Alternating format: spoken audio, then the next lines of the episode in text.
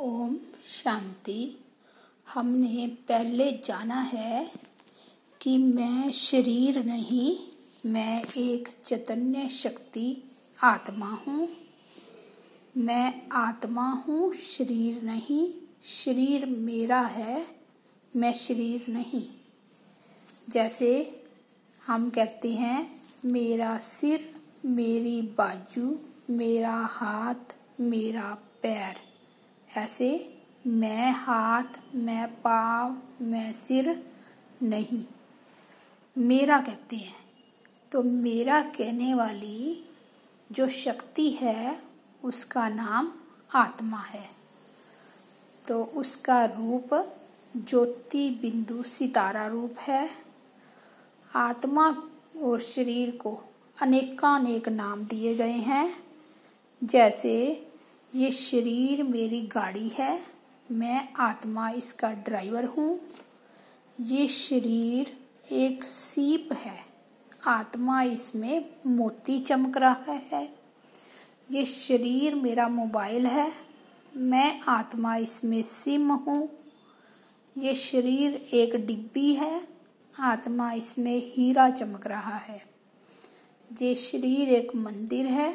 आत्मा इस शरीर मंदिर की मूर्ति है। आत्मा मोटर, शरीर शरीर मोटर, आत्मा ड्राइवर। शरीर जड़, आत्मा चैतन्य शक्ति। शरीर एक माला है, आत्मा उसमें फूल है। तो खुशबू फूल की होती है। तो ऐसे हमने जाना कि आत्मा एक ज्योति बिंदु सितारा है। वह मस्तक में बरकुटी के बीच चमक रहा है। मैं आत्मा हूँ, मैं शरीर नहीं, मैं इस शरीर को चलाने वाली एक शक्ति हूँ। प्रकाश पुंज हूँ, चैतन्य सितारा हूँ। मैं आत्मा बहुत पावरफुल हूँ। मुझ आत्मा के अंदर सर्व शक्तियाँ व सर्व गुण विराजमान है। हम अपनी शक्तियों और गुणों को भूले हुए हैं। आत्मा शांत स्वरूप है। जब हम कितना भी गुस्सा कर लेते हैं इरिटेट होते हैं, उसके बाद हम जब शांत होते हैं तो हमें असली शांति अंदर से अनुभव होती है। तो हमारा स्वरूप कौन सा हुआ? आत्मा का गुण कौन सा हुआ? शांत रहना। तो आत्मा शक्ति स्वरूप है।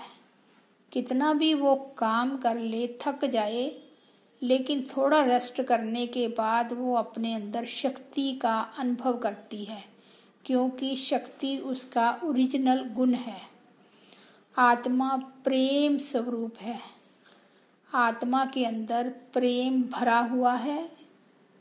वो चाहे किसी के साथ कितनी भी नफरत करे, कैसा भी प्रकट करे, अपने आप को दुखी महसूस करे, लेकिन उसका असली गुण प्रेम स्वरूप है। ऐसे आत्मा में सात गुण हैं। ज्ञान आत्मा के अंदर है, प्रेम, सुख, शांति, पवित्रता, शक्ति, आनंद। ऐसे सात गुणों से आत्मा भरपूर है। जब अपने असली स्वरूप में आत्मा आती है तो उसको परमानंद की प्राप्ति होती है। तो आत्मा के असली स्वरूप में टिक जाएँ तो हम परमानंद का अनुभव कर सकते हैं। ओम शांति।